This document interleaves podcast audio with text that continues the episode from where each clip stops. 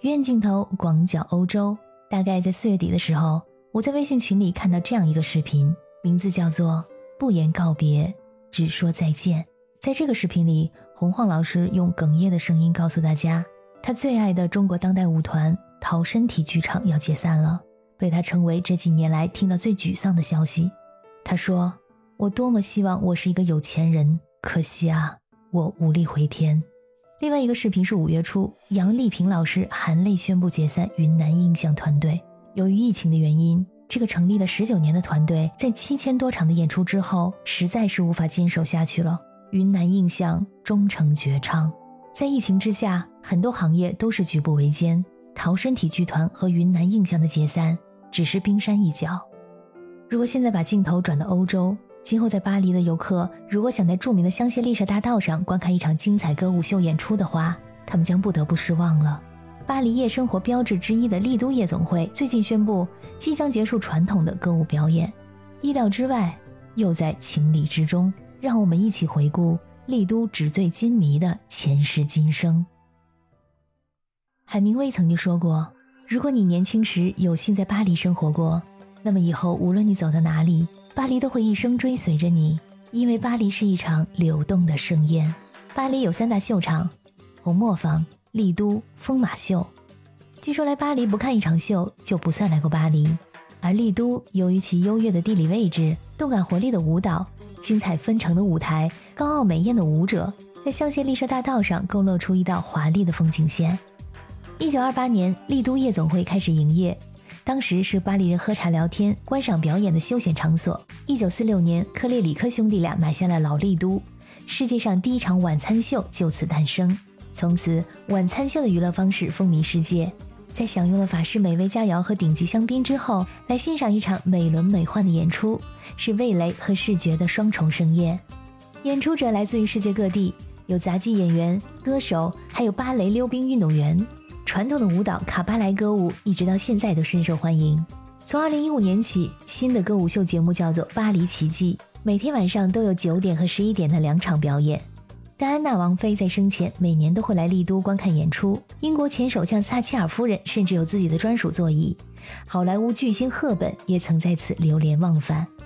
我在一九年疫情之前去巴黎的时候，也观看过一场丽都秀。场内非常热闹，座无虚席，灯光舞美效果那绝对是一流。一个由四万颗吊珠组成的吊灯，服装使用的羽毛总重达二百公斤。演出厅并不大，观众和演员的距离也并不遥远，所以更加给人以铺天盖地的震撼之感。舞者们也确实名不虚传，各个角色腰细腿长，身材比例绝佳，整场演出堪称是艺术佳作。看完后，走出丽都的大门。在夜晚的香榭丽舍大道上，行道树上挂满红色的闪耀小灯，大道尽头是被灯光照耀的绚丽夺目的凯旋门，旁边是看完秀兴高采烈的游客们，让人有一种感觉，不愧是夜巴黎，越夜越美丽。但是这种美好只能保留在回忆之中了。新冠疫情爆发之后，丽都和整个娱乐行业一样，因为被迫关门而遭受了重大的损失。二零二零年，歌舞厅和音乐厅的营业额暴跌了百分之八十。其实，在去年，也就是二零二一年的十二月底，酒店巨头雅高集团已经收购了丽都，并决定将丽都变成一个音乐表演厅。而在二零二二年的五月十二日，丽都的领导层介绍了企业的重组计划，将会创建一个新型的音乐剧节目单，对传统的晚宴加歌舞表演的形式将进行彻底的改革。就是说，歌舞晚宴要改成音乐剧了。我在微信群里转发这条消息之后，一位在德国生活的朋友联系了我，想跟我聊聊这场给他留下深刻印象的秀。那是在十几年前，她当时在巴黎工作，男朋友是德国人，她男友的父母全家特地来到巴黎探望她。为了展现出对这个准儿媳妇的重视，他们预定了一场丽都秀。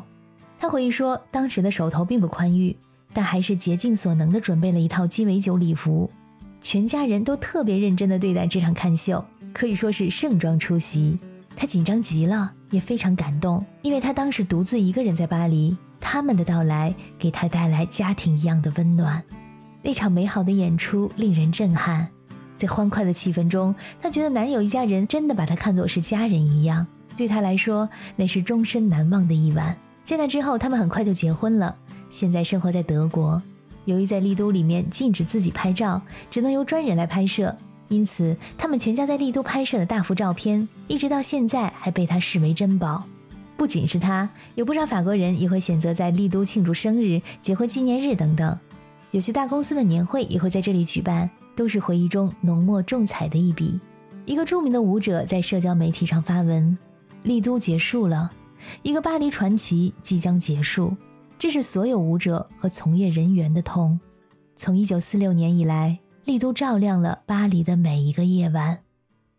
丽都即将结业的消息，我也转发给了一位旅游业的前辈。他在欧洲旅游业从业二十多年，和我的沮丧失落并不相同。他和我一起分析了整个情况，并表达了乐观的态度。疫情可以说是整个旅游业的黑天鹅，所以他对这个消息并不觉得惊讶。亚洲游客，尤其是中国游客的缺席，是欧洲旅游业的巨大损失。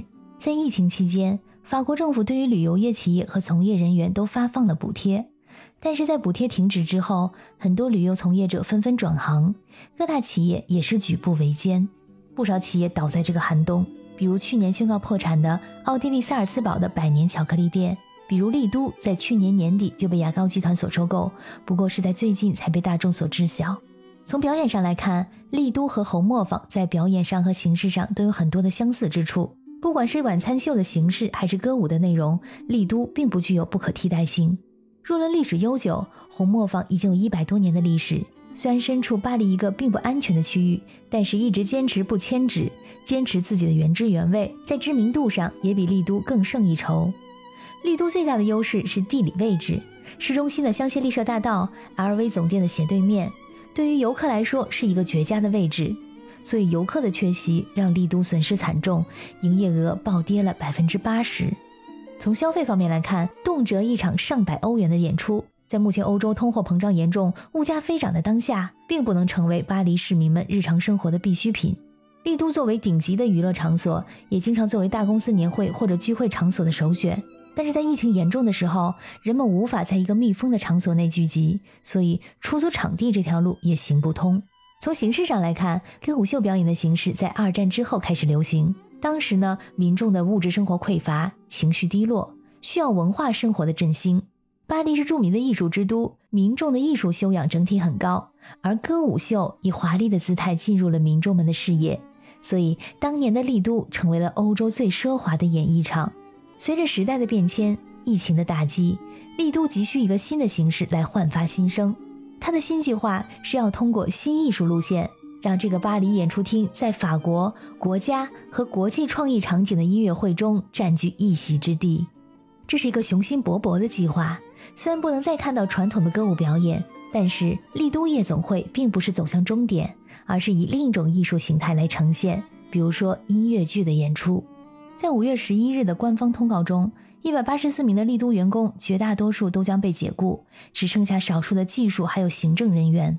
虽然说属于丽都曾经的辉煌时代即将结束，但它将轻装上阵，获得新生。从今年目前的情况来看。复活节游客爆满，各大机场拥堵严重，欧洲的旅游业在缓慢的复苏当中。下一步的发展会是如何？让我们拭目以待。感谢你收听今天的鱼眼镜头，我是主播可可鱼，我们下次再见。